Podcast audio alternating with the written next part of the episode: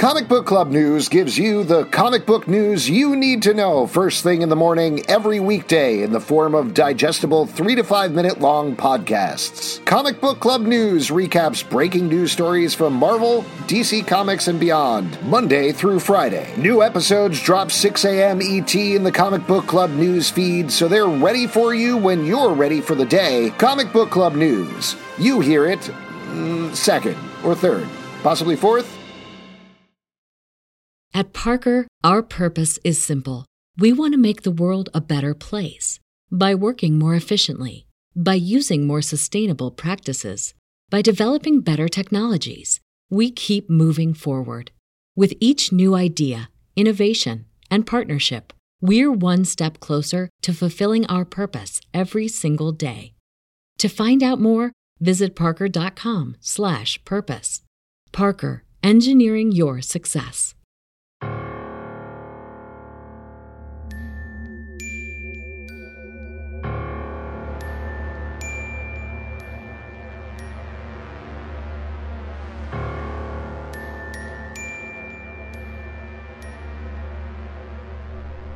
Welcome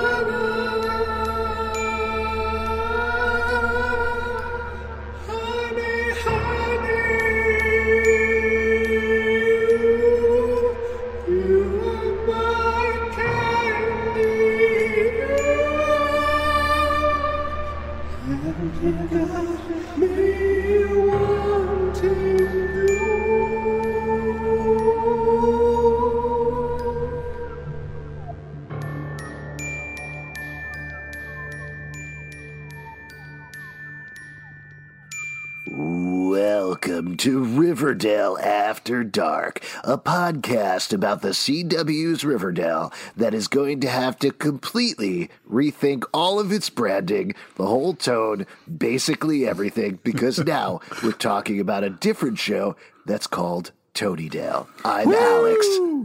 when darkness falls and then after dark it's even like darker but then what happens after that uh, I, I don't know but I, we, i'm scared this is justin Pete. Uh, man, Pete, you seem so floored by this episode. You didn't even need say the I am. That's right. For Yeah. Pete. So much to get he's into. living in the future where we don't have time for those little yeah, uh, there's no nouns. time. There's no time. So we are going to be talking about Riverdale, Chapter 80, Purgatorio, aka the one that comes after the seven-year time jump. That's where we left off in graduation. We'll go through the whole recap of what you need to know, but this is an amazing, wild episode of Riverdale Yes. that feels like almost a complete reboot of the show in the absolute best way. I loved it. Like I was completely floored by how much I loved it, and I'm curious to hear what you guys have to say. Yeah. well, Pete, what's the weird specific thing that you're going to pick out? well, of for no, I just want to know: Do you think that they got tired of being like, we don't look like high school students, so we're going to have to just flash forward seven years because nobody aged up; they were just all how they normally are, and it was a little weird to be like, okay, I believed you were in high school, but now I feel weird about it because like you're this look the same. And now There's it's some seven hair- years. there's some There hair was changes. No, oh well, yeah, yeah. Betty, Betty has her hair down. Mm-hmm. Archie okay, yes, is but- closer cropped. He's got the whole army thing going on. He doesn't have his wild up hair. Fangs Jughead is completely Jughead is now me. dirtbag Jughead, which I love. I'm Me- very into that. I mean, there's so much in this episode to talk about, and I agree with you. This is like a totally different show. This feels like something they would do for like a one-off episode, but the fact that this is like We live here the- now. We this is it. I, I I'm super excited. Just real quick off the top, is the episode pronounced Purgatorio or like Purgatorio? like it's a me, Purgatorio. Oreo, yeah. I, this is getting into spoilers. We're jumping way ahead of the recap, but I love the part where Archie jumped into the pipe and was able to warp ahead seven years. Yeah. That I really mean, explained everything. That's what it feels like. Yep. It feels like they've jumped into the pipe and gone down into the underworld, and the tone is wildly different. Uh, well, if anything, and this gets into the first scene again, we should probably recap what's brought us to this point. Though maybe we don't even need to. I don't It's think we kind- need to. It doesn't. It's It's not relevant show. anymore. the this feels like the pitch for Riverdale the movie to me, right? You know, the the we're talking again broad strokes here, but the thing that I was so floored about that I keep coming back to is over the past 4 seasons plus, we've heard about this fight for the soul of Riverdale, which I've gotten on an intellectual level, but it's not really ever gotten me emotionally. I've always felt like, yeah, yeah, it's Riverdale. It'll keep being there. It'll keep going. But coming back, the way they hit the plot here is the first time where it felt like the stakes were so high for everything that's going on, and that is a fantastic place to kick this off. Plus, I think it, it's a big dose of reality or the consequences of what it's like to grow up in an environment where there's murder all the time. Like we Guys- always mm-hmm. joked about all the murders in Riverdale, and this episode sort of shows that there are consequences to that. Everyone feels like they are dealing with not just Archie, who is dealing with trauma this all this past season, and now everyone is sort of feeling the repercussions of their childhood. I don't know if you guys ever heard of this before, but it feels like Riverdale is its own character in the show. You mean the town or the TV show? Both. Oh man. and they're both fighting for ratings. Um, yeah, I this is I. It was so funny because I was like, "What's going to happen? How are we going to deal?" And then when it all unfolded, I was like, "It was nice. It felt. It still felt like Riverdale, even though everything's different. It still felt like the show to me. I was really worried about this time jump and all the madness that would ensue. But uh, I was happy with this episode, and uh, and and I'm not happy with a lot of the things that you know kind of broke things up, if you will, a little bit. But Oh, I interesting. Is that a happy metaphor? with Is that a metaphor you're using when you say yeah, broke yeah. things up? Yeah, Is that yeah. a metaphor? Or are you talking I- about what's what's known as a breakup, technically? Well, you know, I don't I don't know if it's really a breakup, but I just feel that like uh even though my heart is ripped out of my chest, I still enjoyed this episode. Uh, one other thing, real quick. Um, I also like the way that this episode really repositioned Archie as the sort of bright light at the center of the show. Yeah. And in the past season, everyone's needed to take care of Archie. Archie's been attacked by several types of animals in the animal kingdom. Yeah. Um, and he hasn't been able to really take care of himself. And now he is there to f- sort of try and fix everything or get everyone back on the same don't page. break my heart. You they can't be done with animal attacks and Archie because I can't deal if they're- Pete, there is a offhand mention that Toni makes late in the episode about packs of rabid dogs Yes. wandering around Riverdale. We'll be fine. come out. Hey, now here, odds, either. Archie's going to fight those dogs, or those Yep. dogs are going to be the new Red Circle gang, and he's got a whole new man. pack I to run can't wait with. until he tries to take his house back. Uh, that was Well, one of the craziest yeah, moments just where real they're like, quick, real quick. real, Albert, real, Toni's like, I got to your show you one more thing. They this go to yeah. Archie's house. The, the ghoulies live in your house now, and you hear and them like on. fighting and banging around in the house. and Archie's like, "Oh, I'm gonna get Oh, those one- ghoulies." Hang on, I gotta but go now, right but- now. Oh man, Well, that's one of the things, and I know we're jumping around here and we'll start Yeah, we to walk are. through the episode in a second. But one of the things that I thought was so well done here is it's not just setting the table for all of the main characters where they were, all of the secondary characters, resetting them in this seven years later world, but also it's giving us all these things to follow through the season. It feels like a repilot of the series, and that's Yeah. very exciting. And though, uh, are they going to keep ghoulies are cannibals, right? They eat humans. yeah, Yeah, they they do. eat. They're eating So- people in Archie's house. Because that's fucked up. How do you go back and sit at the table? It's like he's gonna kick out the ghoulies, like a Yeah. ca- bad case of bed bugs. He's gonna get it out of there. and he's gonna sit down at the table and be like, ah, what is what's in the fridge? And there's like a, a leg. Oh man, There's a couple finger bones. There's a marinating uh, like f- foot steak. Like what's happening? What if they what if they redo that shot from Archie versus Predator? This is a real comic book, by the way, where Jughead is in the vending machine. That'd be Oh, pretty messed yes, up. yes. The vending machine in Archie's house. I wish. He definitely has one. Or the Ghoulies brought one in. All right, let's start walking through this. So many things to talk about in this episode. Uh, but we start off with this incredible cinematic scene, a war scene. Well- that a lot of people speculated. Yes, Pete. It's what got I like half yeah, I a know. Yeah, in. I know. But before we get in the war scene, what what I thought was really what was before the war that scene? was the beginning. No, well, hang on. There was a funny moment that was like very interesting to me where Archie is like giving a football speech, but it's war. And you know, mm-hmm. I I've you know have never been in war, but like it kind of made me think. And you've you never been in played football professional either. football. Yeah. no, no, no. He was in the NFL. Played for the Giants. Yeah. Oh, yeah. the New York football that's it. Giants. Yeah. Anyways, um, I was Phil Simms' water boy. Anyways, Real um, long I snapper.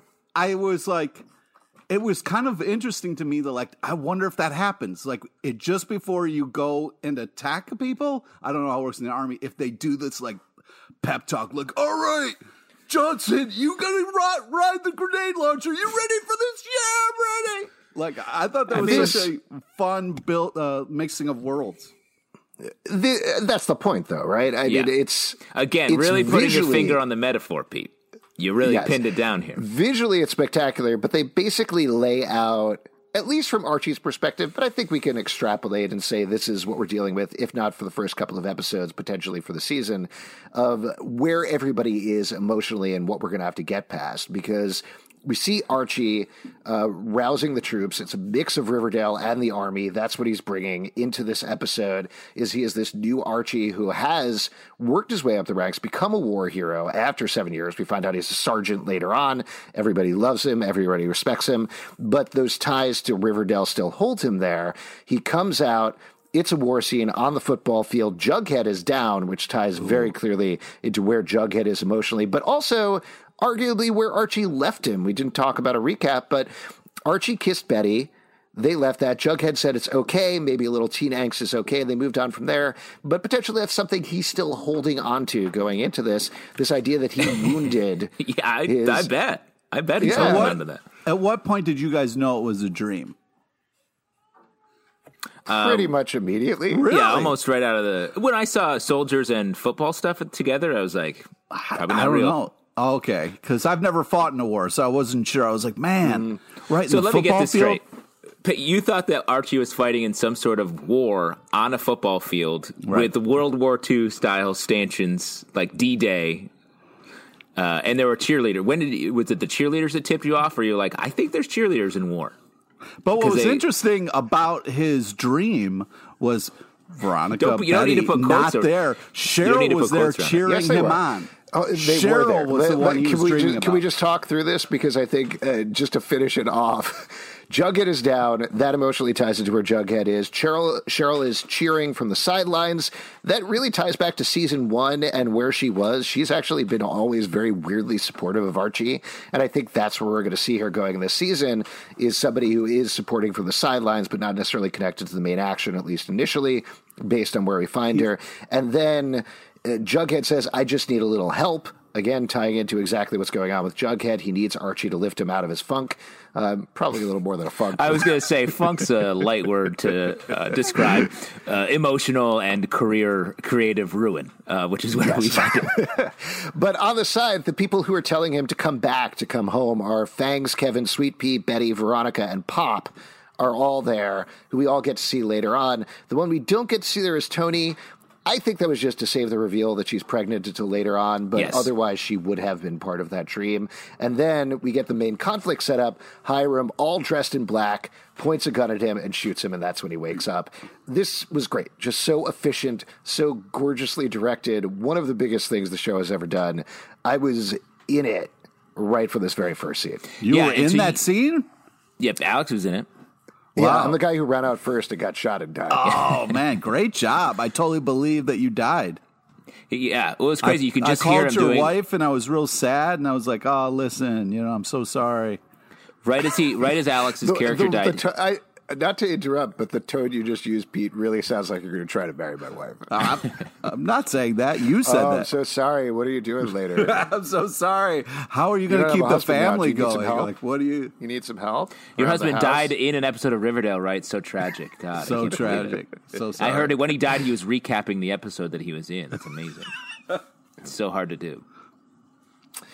So that's our first scene, and then we're back into the real world. We touched on this a little bit, but it's seven years later. He's in Yonkers. Uh, Justin, you wanted to say something about Yeah, this? I was just going to say, like to to use this sort of dream logic to set up the themes of the season, I think is great, and to just position everybody right where we we need them and want them. Riverdale such as a, does such a good job of telling us what's coming and then still surprising us when it does happen, which is really hard.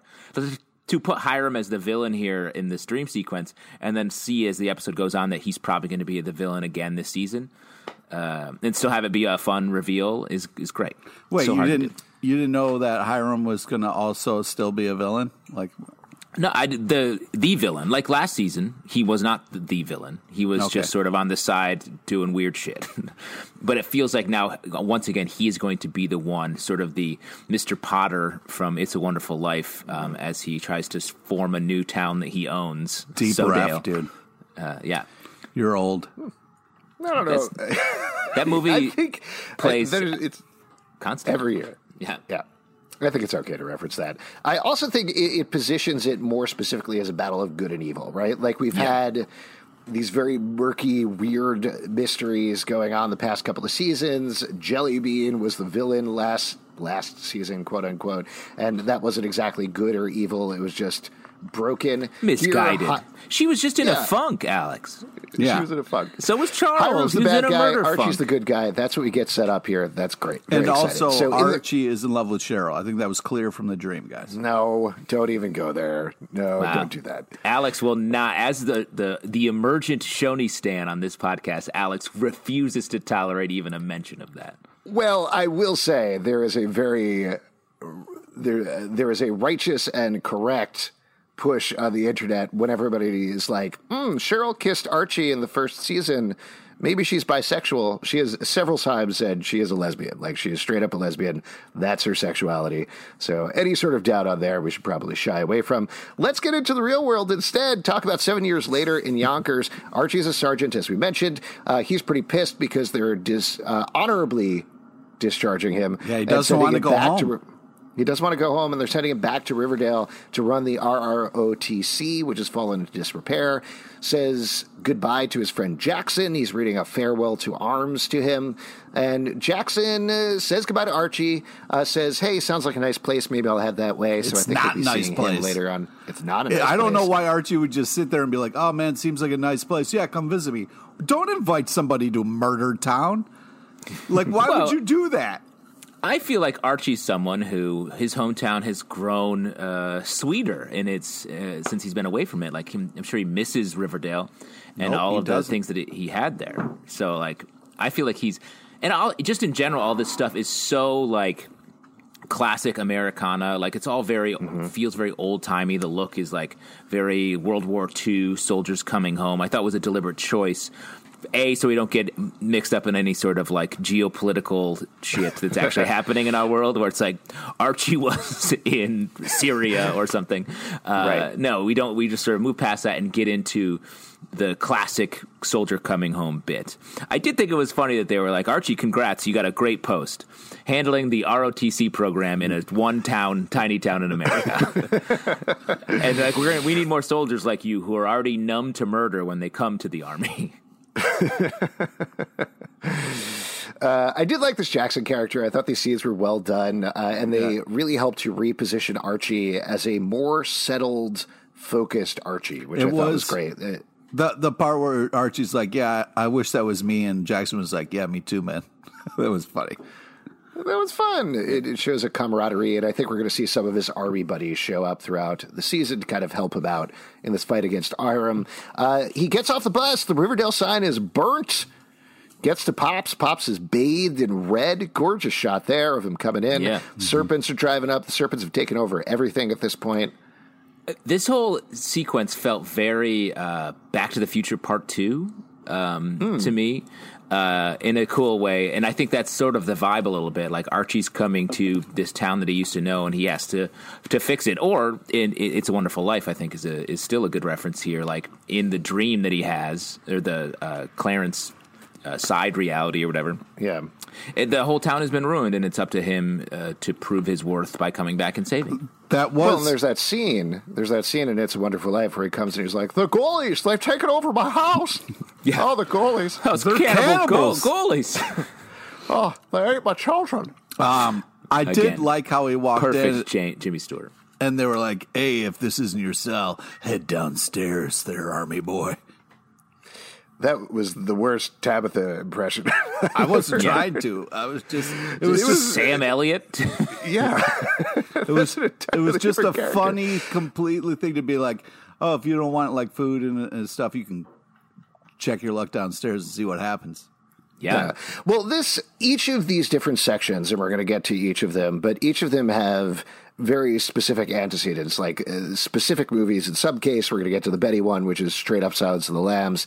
Here, we're kind of getting the vigilante movie. First thing I thought of, I mean, it's a little more recent, but like you got Walking Tall, where a soldier returns home, finds it dilapidated, goes to the dive bar, is like, oh man, what's wrong here? And takes a bat and tries to take back the town from the forces that have taken over. It was Again, a the plot of It's a Wonderful wood. Life. It wasn't. A, it wasn't a bat and walking tall. Wow. Yeah. Pete, and you worked in the prop department on Walking Tall. Oh, yeah, Uh, we always say yeah.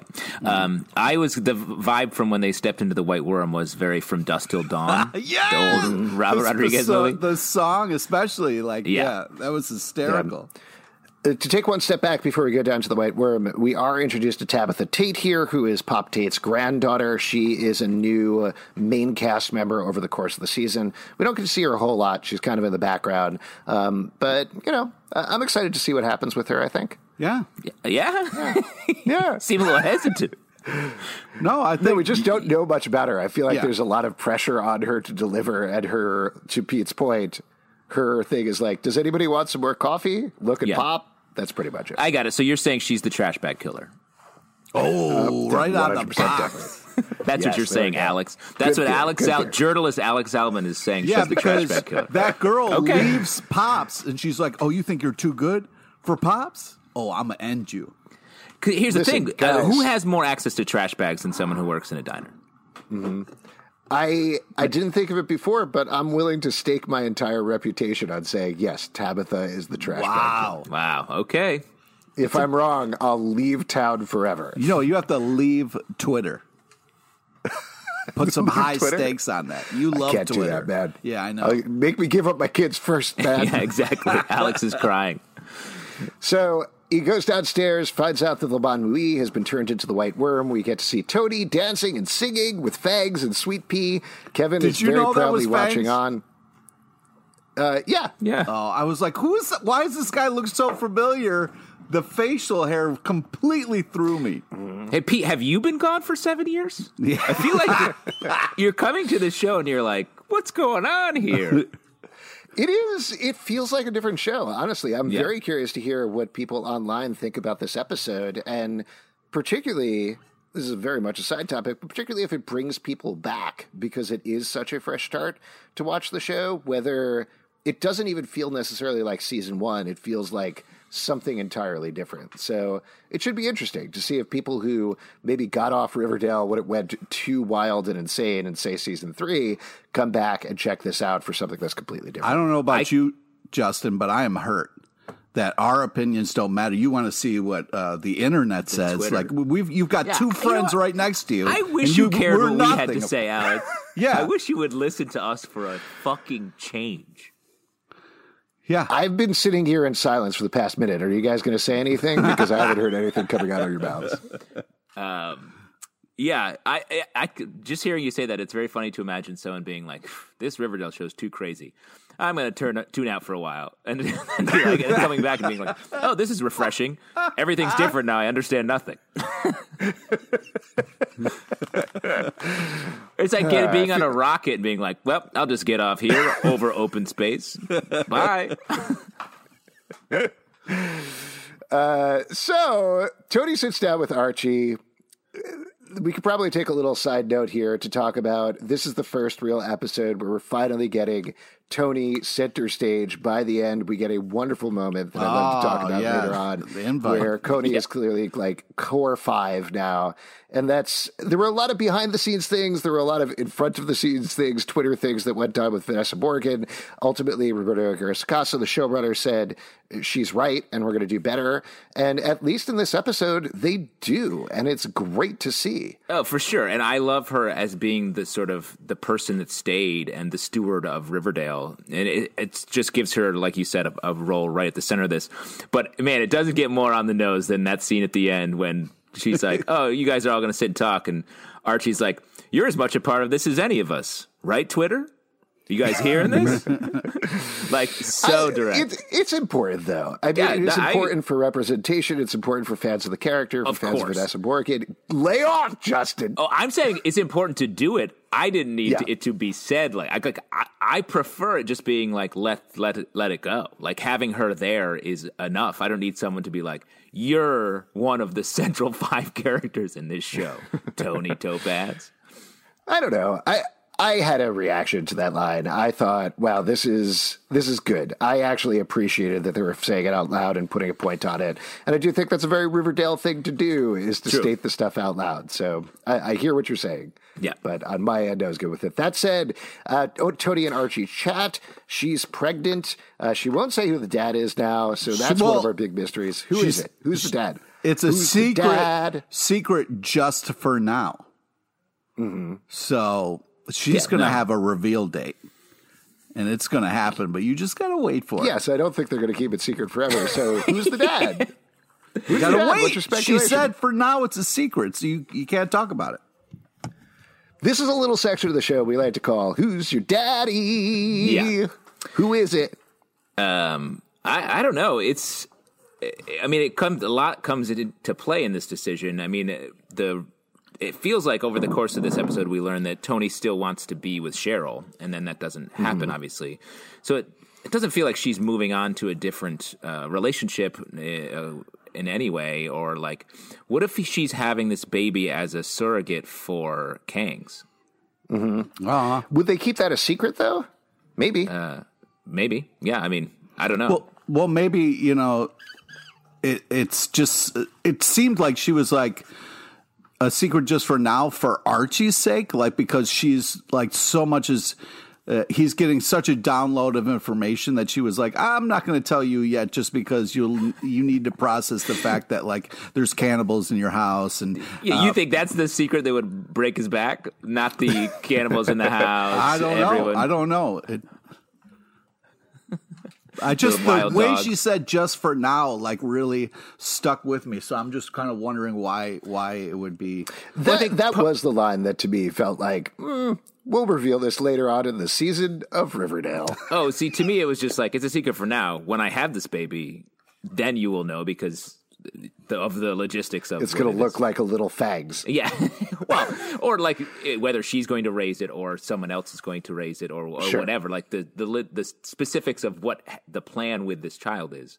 Right. Like, like is it something? I doubt it's something where she's like, "Yeah, I'm pregnant. I have this baby now." like I, I feel like Yeah. there this was a, an intentional thing. Right. Uh, yeah, we'll see what happens with that. That's going to be an interesting thing to follow. Uh, and then we also find out the Cy- Serpents bought the bar from Hiram. That's where they got it to. Archie has this little speech about coming into town. Everything feels very different. And we leave off on this cliffhanger that does not pay off very well. Does not pay off. Yeah, where's Pop Tate? Have you heard? what happened to Pop Tate and Riverdale logo? And it turns out he's fine and he's, having Just- retirement. retirement party. That, I want Yeah, Yeah, you That can't do that. episode. You can't do that to us. That was ridiculous. Well, particularly because then he comes on screen later. And he's like, "Hey, Archie," and Archie's like, "Oh, hey, how's it going?" Yeah, It- it- that was whole thing that? was very weird. Because I also I was like, because then I was like, oh, the premise of the episode, everyone's coming back for Pop Tate's funeral, and then I was thinking like, can I imagine a time in my life where someone was like, hey, the guy that owned the diner that would occasionally speak to you died. you gotta come home for his funeral. Uh, so it does make sense that it's like more of a let's save the town thing. But I, I agree, the whole Pop Tate thing was such a weird misdirect that I don't quite understand. I think you were supposed to be wondering over the course of the episode what happened to Pop Tate. I think it's just the payoff was a little less than the expectations. Uh, but then we go over to Betty's section, find out a lot of stuff about Betty. She has a training montage, very well filmed, Yeah. very Silence of the Lambs. The Yeah. therapist, who is named, of course, Dr. Starling after Dr. Clarice Starling. Um, is uh, asking her if she's okay. She says she is annoyed because she's been assigned to cold cases. Yeah. Uh, she has a line about, come on, I caught serial killers in high school. That was glorious. I mean, that was just like I'm on these old cold cases. I've been solving like murder since I was in high school. I mean, that was classic Betty, just goodness right there. Well, Pete, you, I think, were pretty nervous and concerned about what was going to happen with Betty in the time jut. So I know we're in the middle of talking about her section here, but how'd you feel about it? What was your take on Betty's status quo? I mean, I I could see how Betty would just throw herself into her crime solving. I, that makes sense. You know, when uh, you know I thought that was a good kind of arc for Betty. I like where this is. I'm a little worried about those flashbacks. Uh, uh, that made me very nervous and scared. But I did like how kind of Betty was playing it off until I saw how she was living, and then I got more worried about her. Uh, I did think, uh, and I'm going to throw a little piece of uh, bug juice to Pete here. Um, I, it's really, It's not. it's don't- really, indi- what? Don't fucking, dude. Just we wait, just let- wait till I finish saying what I'm saying.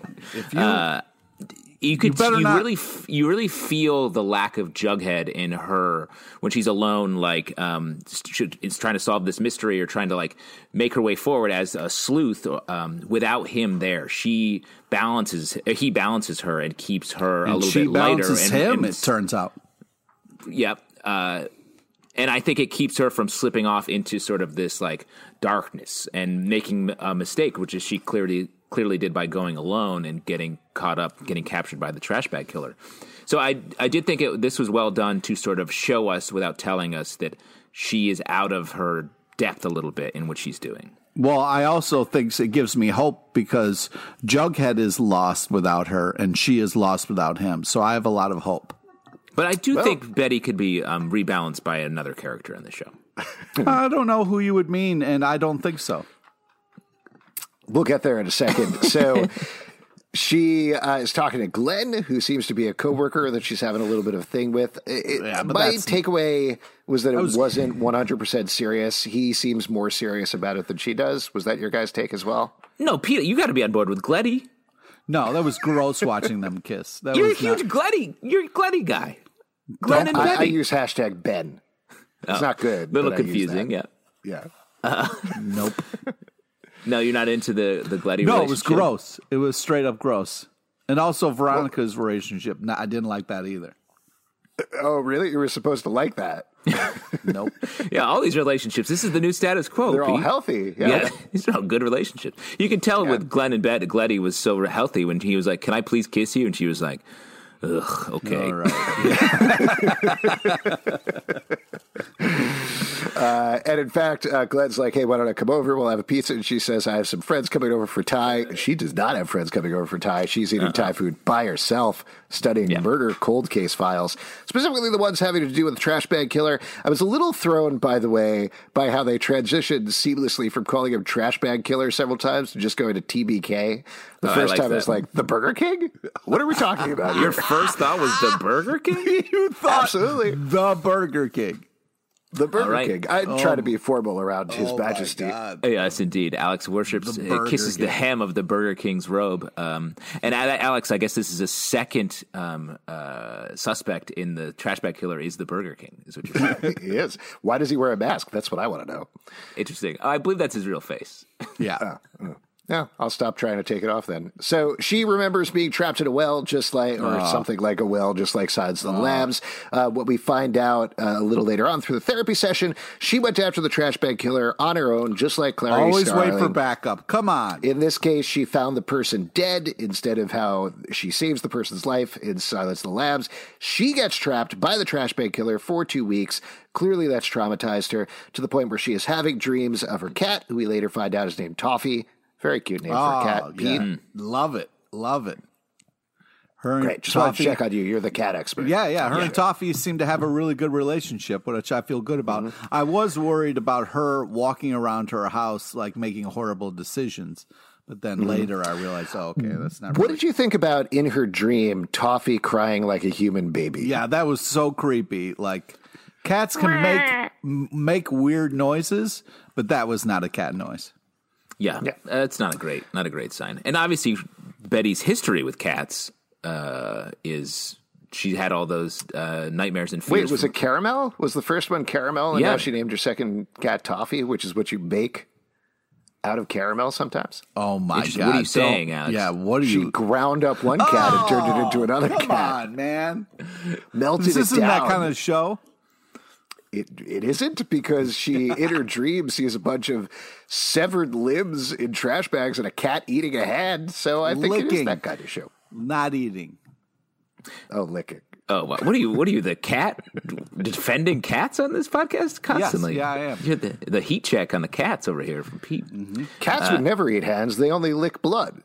Yeah, uh, I know. Weird, weird line you're drawing. This cat licking human blood. Oh, also, well, you know, if- cats if will you guys eat you wanna if you get die. into it. If you guys want to get into it later, you're going I to do. find out that Betty and her cat team up to solve a lot of crimes, and that cat was just trying to get a DNA sample to to to examine later. Okay.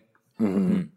Yes, Oh, the. FBI definitely um, condones animal test, animal Well, evidence you gathering. can't say shit about the FBI on this show because the FBI is ridiculous on this show. No, it makes total I sense. mean- they send Betty to mm. pack up the satellite office that they had run by Charles, a serial killer. And in the seven years since he was arrested, we presume, it has been sitting there waiting to be packed up. Well, one thing we didn't really talk about, I mean, this is jumping ahead to Veronica's thing, but it establishes that this takes place in 2021. Now, the last episode, graduation, they graduated in the year 2020, and then seven years later, it's 2021. That's how time works. Just- I'm just throwing that out there. Yeah. That's what's happening. Alex, I hate to tell you, but we've been doing that too. For the last year, we've been living in seven years of time. yeah. Uh, that's fair. Uh, so the the last couple of things with Betty, just got to wrap that up. Uh, she has this dream about the trash bag killer attacking her with a chainsaw. Uh, just going on the dream bent, I do think I have a suspicion we're going to go for some like Texas Chainsaw Massacre, Hills Have Eyes, Hillbillies thing downward in the season at some point. So I feel like this was a uh, something leading up to that. Um, but it is a dream. She's in therapy. She doesn't open up. Uh, we get the story there, and then that was I. I I was really worried that this show, had t- like in seven years, because it's such a nightmare town, that I was like, oh my god, we're just going to be doing like horror show kind of stuff. But I was so happy it was a dream. Oh, I think we're going to get there. Oh, we're think it's gonna definitely going to get there. Yes. If you don't Now- think the trash bag killer's coming to Riverdale, you don't get how this show works. no, I know that's happening, but like Betty walking around making horrible decisions was too much for me to deal with. It's Yeah. part of the what's happening. She's been severed from the core four. All of them have are not functioning well on their own. It, it's obvious, except for Archie, and he needs to bring their spirits out. In the case of Betty, through kissing and sex. Oh my god. Well, let's talk about this for a second because who does Archie call first on his list? Yes. He was Betty. going alphabetically. Was he? Yeah. No, he definitely was not because Betty, Veronica, Jughead. That's out of alphabetical order, but it is in order of the people that Archie wants to have sex with. Oh my god. Uh, I do think that's significant, frankly, for what's coming up, uh, as is Betty's reaction to seeing Archie later on. But we'll get there. um, it was yes, happily. like I did like the kind of like how they set up this episode of like when is the call going to happen. So that was kind of like a fun part of the show of like when are they going to get the Archie call? When are they, you know? So that was cool. So then we're over to Chad and Veronica's section. They're celebrating their one year anniversary on the Upper East Side. He wants babies. She wants to go back to work. Uh, Veronica was the she wolf of Wall Street. Yes. And really misses it. Why is that a goal? She loved it. She likes to be in the game. I mean, she spent her high school years running multiple businesses and making making Mm-hmm. millions of dollars, sometimes illegally. Yeah, but I mean, the Wolf of Wall Street was, you know, the message was it's bad to, you know, make other people poor while you get make money off of them. I never saw it because I don't like werewolf movies. Uh, I hate to break this to you. Please don't then. Okay. So she's the she wolf of Wall Street, uh, but that's actually surprisingly not the film reference that we get here. Next scene, it turns out that she's in Uncut Gems. Yeah. This was T wild. Dubs. I did not see this coming, especially when we get the cute little like Lacey's. She works at Lacey's. Um, used to work on the trading floor, and then we get full on uncut gems. Even the camera work was like straight out of uncut gems. Like it was. Yeah, Did- her accent changes when she's Yeah. in it. She's suddenly like, "Oh, I'm a hardcore New Yorker. I'm, I'm cut, uncutting these gems. Let's go." I also haven't seen that one, so Oh wow! Two equal movies you'll enjoy the exact same amount.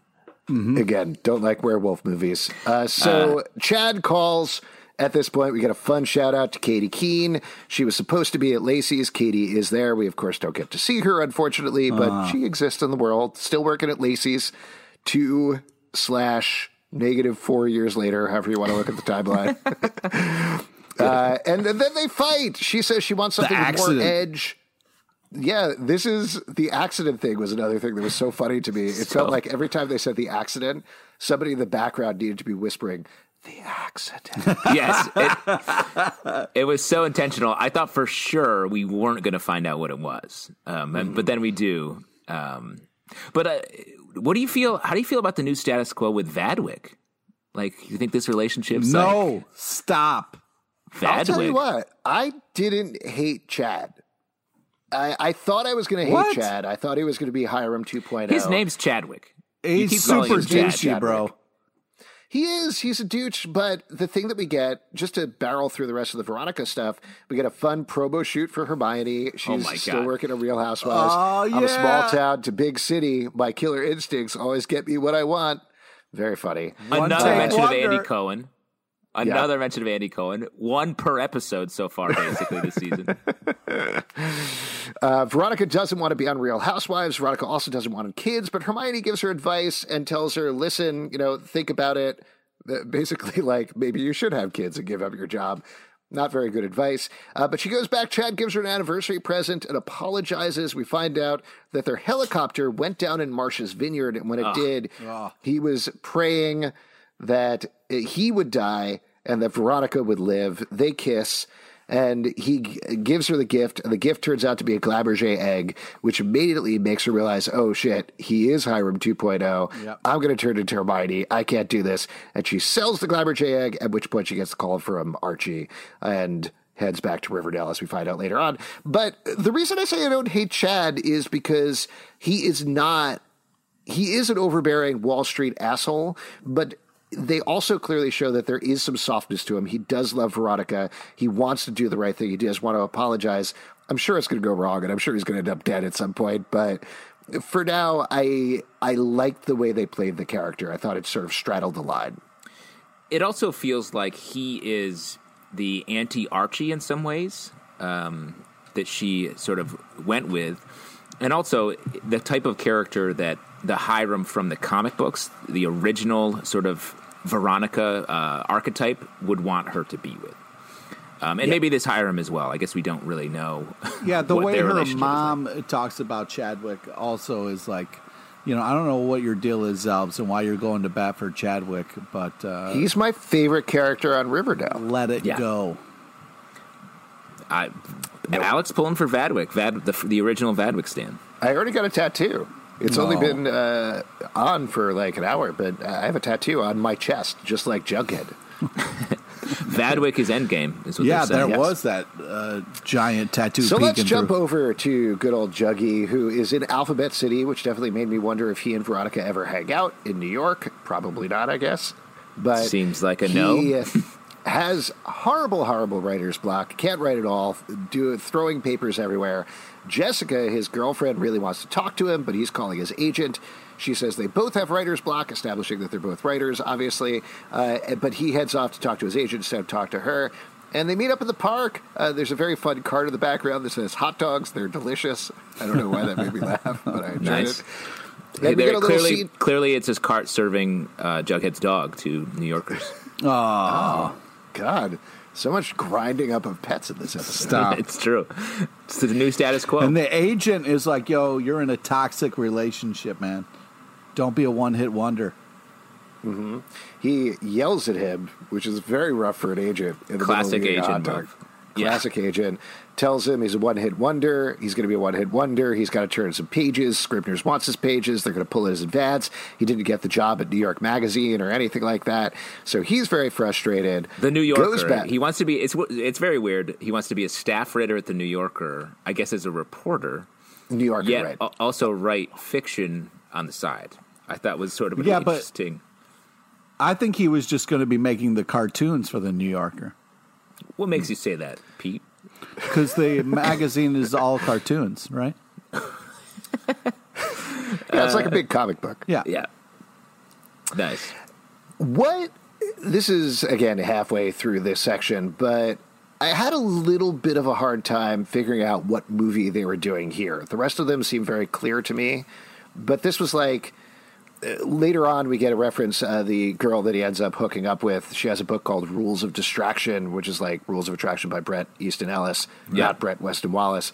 So i thought maybe there was a less than zero kind of thing going on here but i don't know. Uh, what did you guys take away from it? I couldn't hook into it quite as well. Yeah, I agree. It felt um, it felt like like a Woody Allen movie, but maybe that was just the New Yorkiness of it. Um, so I don't know. I, I didn't have an answer either. It reminded me of the uh, Bradley Cooper movie where he's this writer and can't get his shit together, but then does this super drug and is able to Limitless? get it. Yeah, yeah. yeah yeah it was a lot like limitless now that you say it yeah, I think there was also a noir element with writer down on his luck, and creditors are knocking at his door, and he has, you know, sleeps with the wrong woman, gets in over his head, that sort of thing. Um, so maybe that's what's going on as well. I don't know. Yeah. If Maybe like out there has an idea. maybe you're thinking of like every movie about a writer. Uh, Yes. so let me ask you, what do you guys think of Corehead? Are you guys really going to bat for the new status quo with Corehead? what about uh, Jeg Jeg Just Jeg, Just Jug Just Jug. Jug Oh, Juggica? Alex just had a stroke. I'm so sorry. I have to say. just jug, choop choop, Jug Jug. just jug. Uh, yeah, I don't think either of these sh- ships are going to last very Nope. long. Uh, one fun little note: he, I I don't know if it's a coat or a flannel or whatever he's wearing, but he has the pins from his hat are on the coat. So even if he doesn't have the beanie anymore, he still has that stuff on there, which I thought was very cute. But a girl approaches Jughead at the bar. Her name's Cora, as we find out later. In the book that he wrote, which is classic Jughead, is called "The Outcasts." Yeah. About a gang leader and a homecoming queen that fall in love, and she, it's uh, inspired by the outsiders. Once again, I am saying I do not think Jughead is a very good writer. I'm just throwing Oh, come there. on, man. You haven't read it. Wow, you, you're Sure. you're going to bat for him. The way he handles his writer's block is is not what I would call a normal writer, normal successful writer move. Well, also the fact that he's like, yeah, I was inspired by the outsiders, so I called it the Outcasts. That's not that far, and then he's just writing about him and Betty again. It's like Yeah. he's not really a fiction writer. He's a very slightly fictionalized nonfiction writer, is what he is. Or maybe Yeah. he is a fiction writer. Next morning, she's wearing the S shirt. Jughead has a big tattoo, maybe on his chest. Yeah, Not one hundred percent sure what's going there. I think he Um, does. Yeah, what do you think it is? What's his tattoo? Uh, Maybe a serpent. I think Hmm. we're gonna find uh, Jughead has the least uh, known backstory. I think in his time, I think we're gonna see some struggle from him because we do know that he went back to Riverdale more often than the others. So maybe he was mixed up with a serpents more, and he has a big serpent tattoo on his chest. I think what it is is it's like his rib cage, but underneath where where the heart is supposed to be is a picture of Betty. Uh, I thought you were going to say it's like ripping open the Spider Man costume or something like that, like that cool tat some people have. That would be cool. What if it's a picture of actor Cole Sprouse? what if it's Dylan Sprouse? Whoa, it is.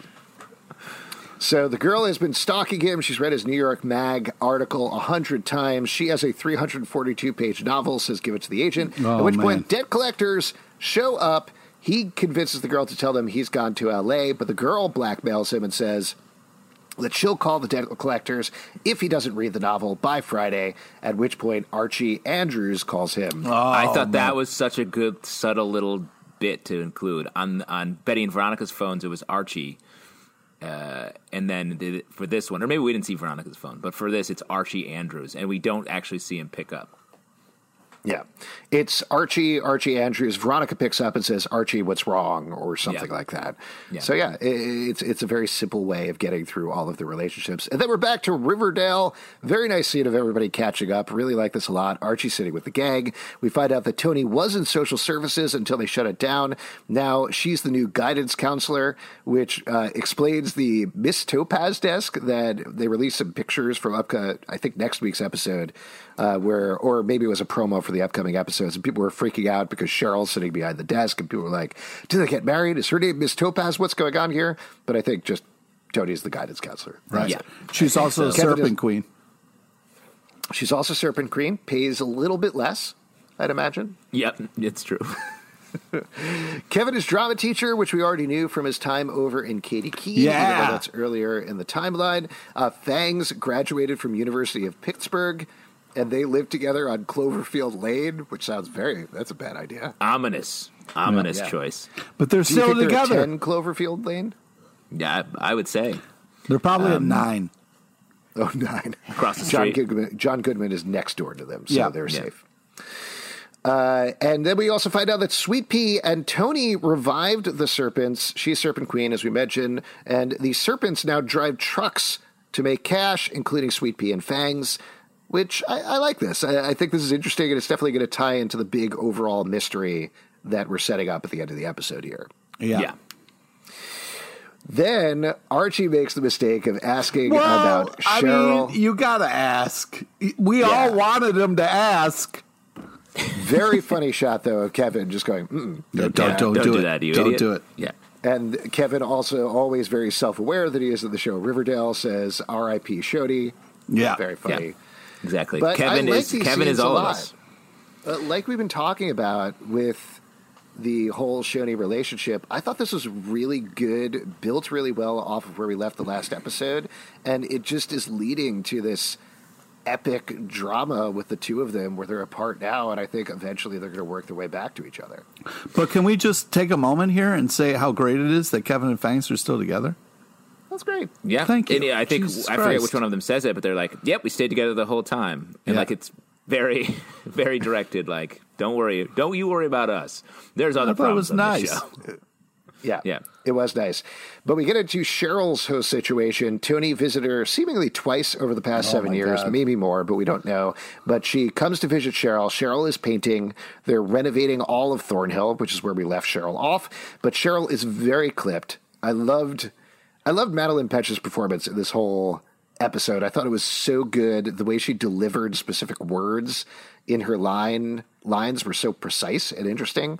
Pete, Yeah. you're I can't tell what's going on because you were nodding no, and now you're nodding yes. I just what's going on? Are you I- just I- feeling I, it?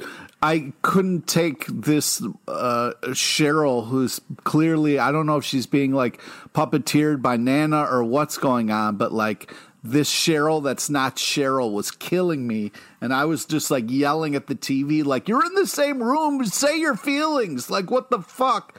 And like she's just painting, like "Yeah, I saw you're pregnant." Like it was just killing me. Uh, I think Cheryl Cheryl committed to like rebuilding her family, and I think she's sort of trapped in whatever that that choice Yeah, but was. as soon as she Toni says, "My mom says we're cool. You've done it. We're good. I got the green light." You fucking kick over your painting and you run to her and like, what the fuck? No, that's not the journey. That's not Yeah. the journey we're going on. It's going to be been so seven years. satisfying when they finally get back together. I agree. It's going to be it's a longer thing, but I also I get it. Like she the all of the stuff that she dealt with in her life, her family, or the death of her brother, her her parents being um, You like get monsters her in two different painting ways. Like Um, that? Nana, the fact that Nana's an immortal and never dies, like all these things she has to deal with. Nana, Nana, Nana Blossom, like the devil himself will come and try to drag her to hell, and she Oh will God. somehow defeat him. Constantine rap. Yep.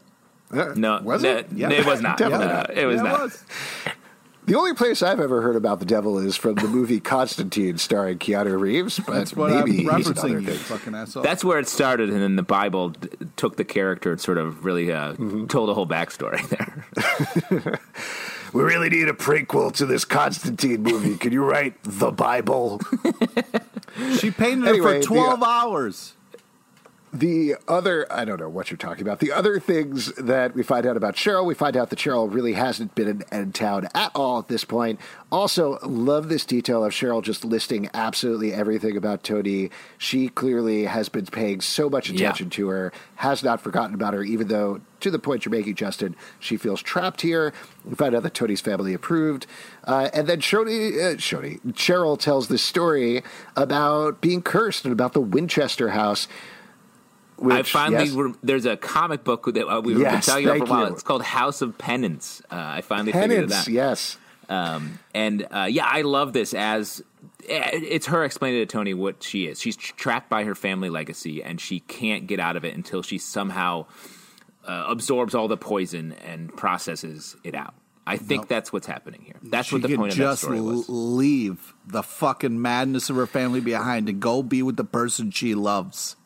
I did think it was a weird end to this section when it's like it's all this very heavy emotional stuff with Cheryl trying to deal with um, the legacy of the Blossom family, and then it's like Nana's like, "Should we start a forgery business?" I was like, "What?"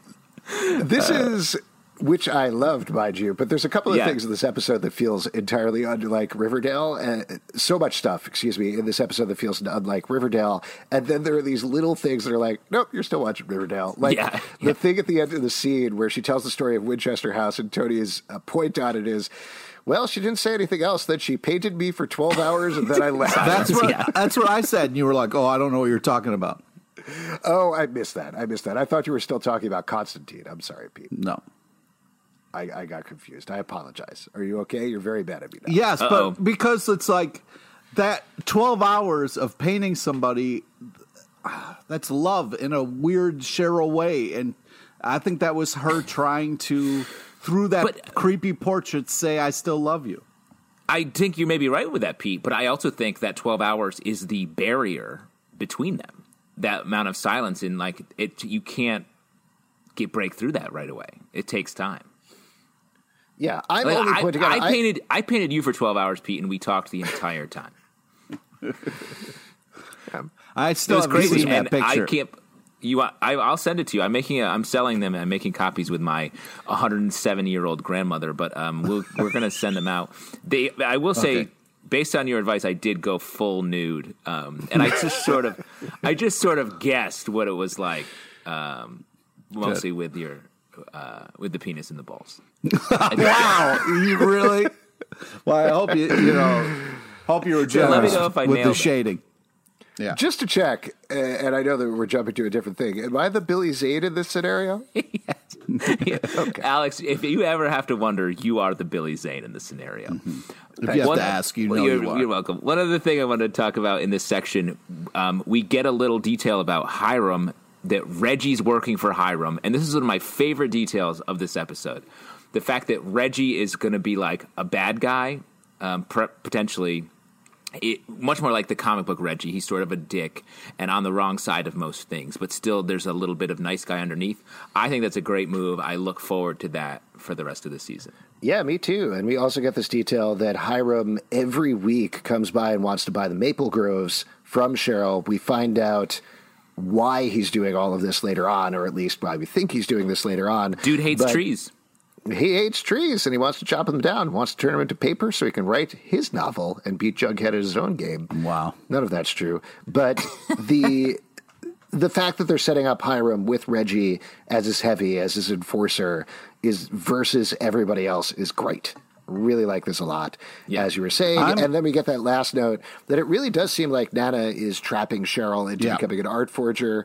Cheryl is crying as she's looking at it. It's so sad. She can't break out of this pattern that she's in.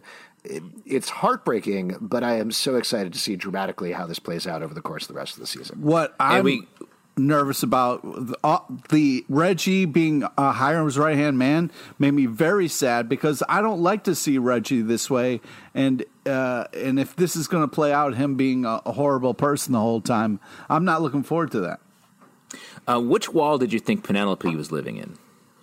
Ooh, yeah, good Oh, great question. Yeah, They were probably when they renovated it. Do you think they sealed off the walls, or do you think they made more wall cubbies for her? more sleep wall cubbies. Are Extra you kidding space. me? Yeah, yeah, definitely. Yeah. Double thick Probably walls. a bunch of like hamster tubes and stuff, so she could crawl around and get a little more exercise. Yeah, I can't wait to see the big wheel that Penelope spins, and the little uh, the little water bottle that she licks, pushes the little ball over with her tongue to get to get red She just wine. Yeah. It's oh, I was going to say poison, but I like yours better. so then we go back to the Whyte Wyrm. Toni is going to give Archie a tour around. He makes the calls first, so we loop back to everybody and we uh, catch up with that part of the timeline. He's going to go sleep at the El Royale, which he thought a gate was going to protect for seven years. Turns out it didn't. It's Wild. trashed. It's trashed a little bit, but all the posters are still up. No graffiti. He's Yeah. in good shape. Yeah. And so Toni gives Archie the tour. Love this whole sequence. Her Yeah. taking him around Riverdale and showing everything. Really built up the epic nature of everything. Find the firehouse shut down. Kevin uh, Tom Keller is the only guy working the sheriff's office at this point. Pickens Park is abandoned. Yeah, There's one it's cop. wild.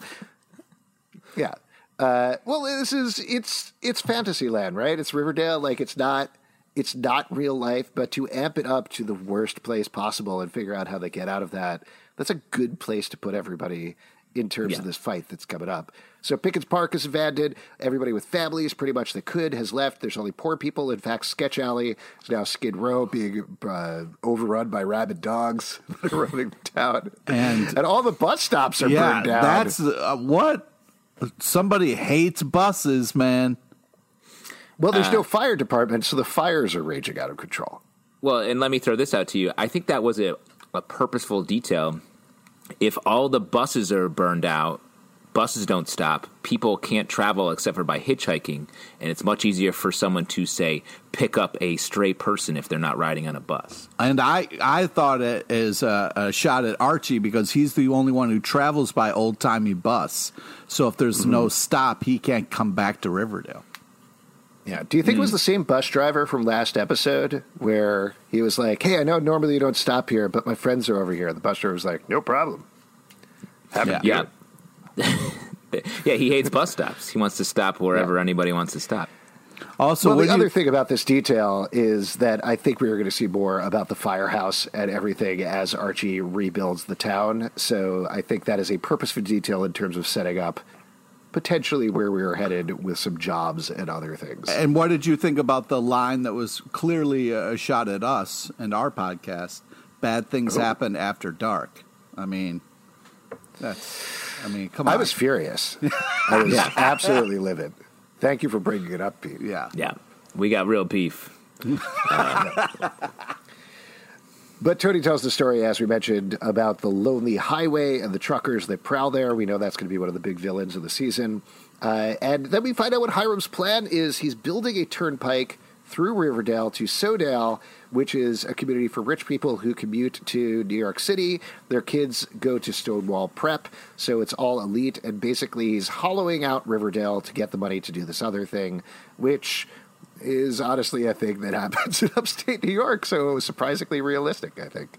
Yeah, I agree. Um, and I like this as a scheme for Hiram. Like it, it feels much more, to your point, Alex, like plausible and real than like the for-profit prison, which was like real but felt a little bit just off the map for a, a Hiram type villain. So I like it. And then as we wrap up here, we talked about Toni taking Archie back to his house. He's clearly going to get back to that later and kick in some Ghoulies' head. But first, he wants to go to Pops. He basically tricked everybody into coming back for Pop's retirement party, but he needs them there for another reason. Archie sees Pop. They're all back together. And Jughead, Veronica, and Betty are all waiting there for them. Jughead looks completely hollowed out, Not happy. not happy at all. Uh, we get the scene that we mentioned where Toni gets ready to leave, says, I'll leave you guys to it. And Archie says, No, you're as much a part of this as any of us. Loved her expression, looking happily and then sitting down with them. And then Archie tells them he needs them to save Riverdale. So much great body language in this scene, just Yeah. from everybody. Reacting to Archie coming in at the first time in particular. It was And especially, uh, go ahead, Pete. It was a little weird that they haven't seen each other in seven years. And I get it. When you're waiting on somebody and they're late, oh, nothing pisses me off more. So that's you think they were mad at Archie for being late? Well, why Like wouldn't you say late? hello? Like, hey, Archie, oh, the army guy. Like, nothing. Haven't seen each other in seven years. No greetings whatsoever. It's just pissed off people in the booth. And again, I understand when people are late, it's super rude for everybody else in the group. But I think that it's. It was very interesting that everybody was so in their deal that there wasn't even greetings or like, what's up? Well, we don't know what happened because we cut out pretty quickly. It could be that maybe Pop changed his milkshake recipe, and it's like total shit now. Oh, wow. Yeah. You think they're all milkshake depressed? Yeah. Yeah. With the uh, state that Riverdale is in, maybe his burgers are now made out of ground up cats and dogs. That's true. That's paying off a theme that we've definitely noticed in this episode. It's really gross, But man. the way that everybody uses their body language, loved it. Very simple, not overstated. Veronica, completely composed, holding herself in, not reacting to the fact that Archie walks into Pops at all, other than, hello, Archie, how are you? Very businesslike. Jughead, as we mentioned, wrecked, doesn't want to look at anybody, doesn't even want to be there. I think probably the only reason he is there is to avoid debt collectors. This is a easy excuse for him to get out of town. Betty, happy to see Archie, excited to see Very him. happy. Nah, And there is a little thing right at that. the end before they cut out where Betty and Jughead accidentally look at each other and immediately just look away. It's so icy. It's so quick, but it's so icy. It's hard to watch. I, I disagree. I don't think it's icy. I think there's just so much love there that they can't deal. Yeah, that's how that's how love works. Yeah, I express a lot of my love with ice cold stares to the people that I care for. Yeah, I've Um, seen it.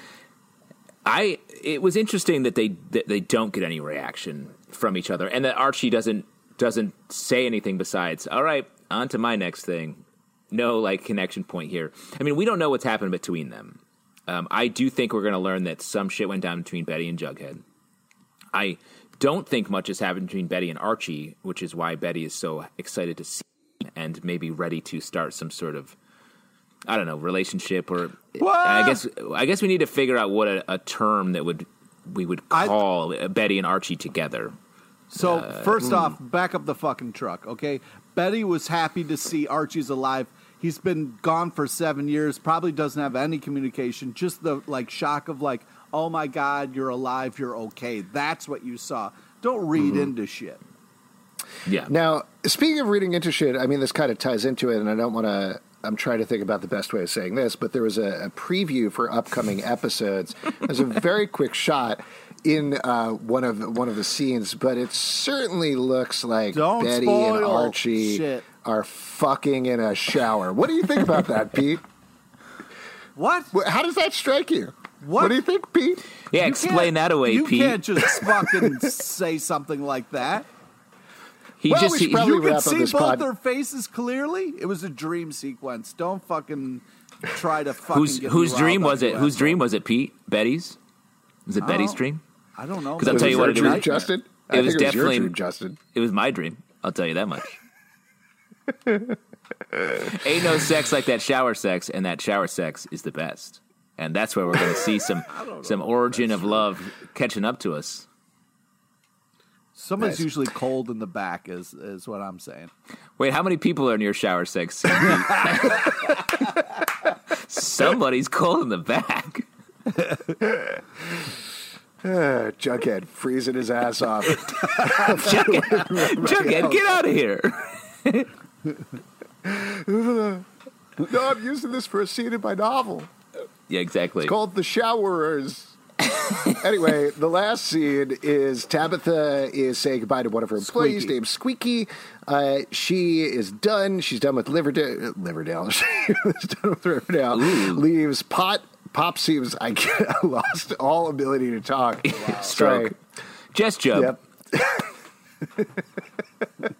Pop is concerned, and then for the first time in the episode, we get Jughead's narration talking about Squeaky. Says her name is Lynette Fields. She hicks hikes a truck with a glowing skeleton picks her up, which she seems Yeah. to think is fine. Don't get her that truck. That's a Why would you get truck. into that truck? Why would you do that?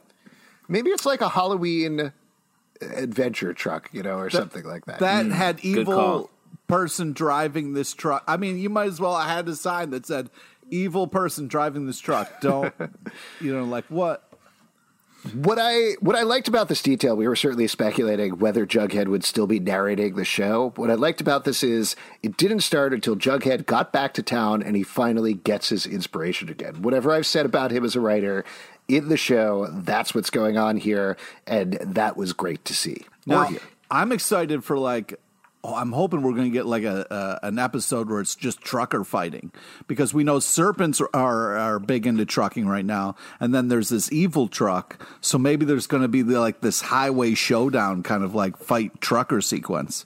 like with the trucks themselves fight. Yeah, yeah. Um, I mean, I don't think the the truck with the skeleton on it is not that much different from the, any truck that you see with a stuffed animal tied to the front of it. So what are you I talking about? It's a simple. It's completely different things. It's I- pretty- if you I- were a stu- if you were a stuffed- stuffed animal, if you were a stuffed animal hitchhiking, would you get into the truck with a stuffed animal?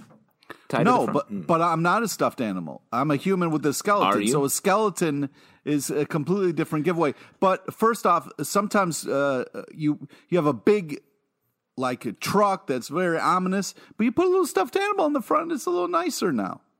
Have you ever been to the Build a Bear workshop, Pete? No.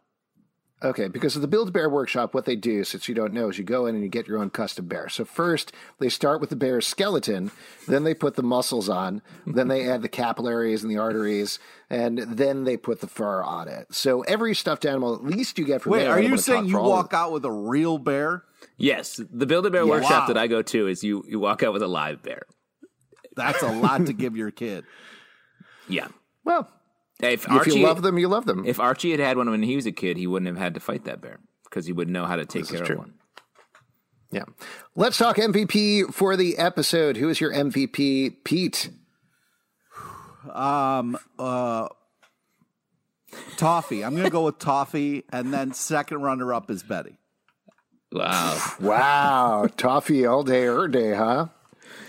Any explanation there? Just the fact that the cat was licking a dead hand? Well, Or- you know, I'm uh, I'm excited for Betty and Jughead to get back together, but uh, you know, Wow. you know, there's got a lot of things have got to happen before that. So that's why I'm giving it to Toffee. She's the only one working cases right now.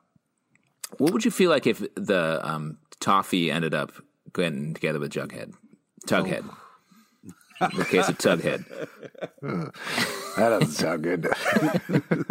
Hey, Justin, what about you? Who's your MVP for the episode? I mean, I got to give it up for Toni. Yeah. Yeah, Toni, Toni, as the sort of um, the the person that that bore the standard of Riverdale, that kept things going, and is going to be our sort of our Clarence or our not to keep going back to It's Wonderful Life, but our character that is really the Yeah, anchor here.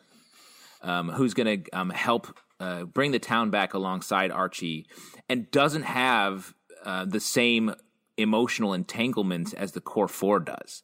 Like to not to obviously all the politics and the like moving Toni to the center of the show aside, like the fact that Toni was a little bit on the outside and is now a central character actually makes for some great storytelling opportunities because she can be there as the voice of reason and always uh, with each character separately or together and able to help make these relationships work. These new relationships like Barchie and um, uh, Vadwick or whatever you want to, whatever relationship you're standing for.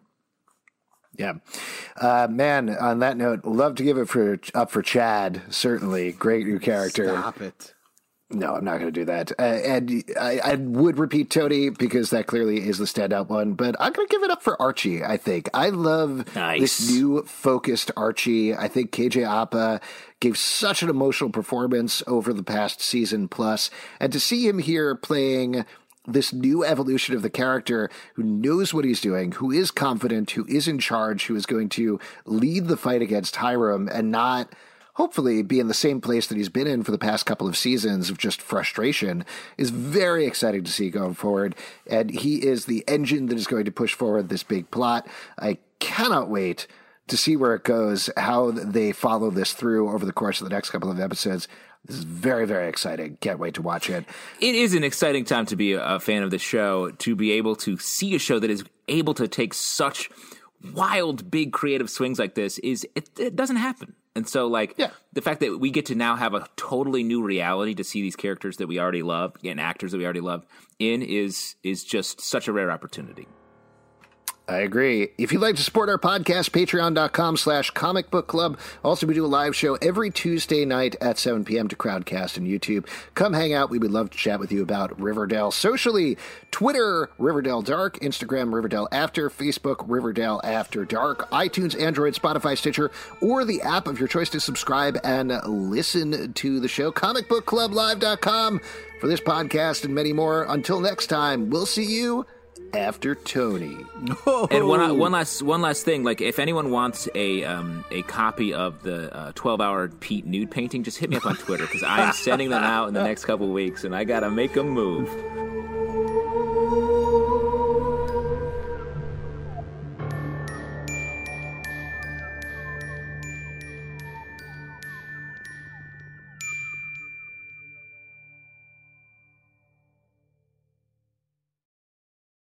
At Parker, our purpose is simple.